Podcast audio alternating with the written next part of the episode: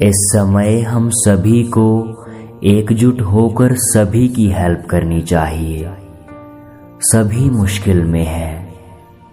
अगर आप आज तक सुरक्षित हैं तो खुदा का शुक्रिया कीजिए। औरों के लिए दुआएँ मांगिए।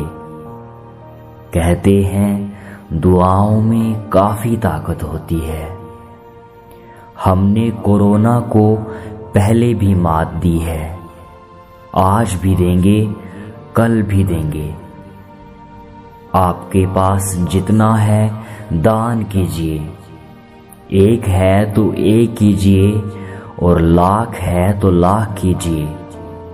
मगर इस बुरे वक्त में सहायता ज़रूर कीजिए।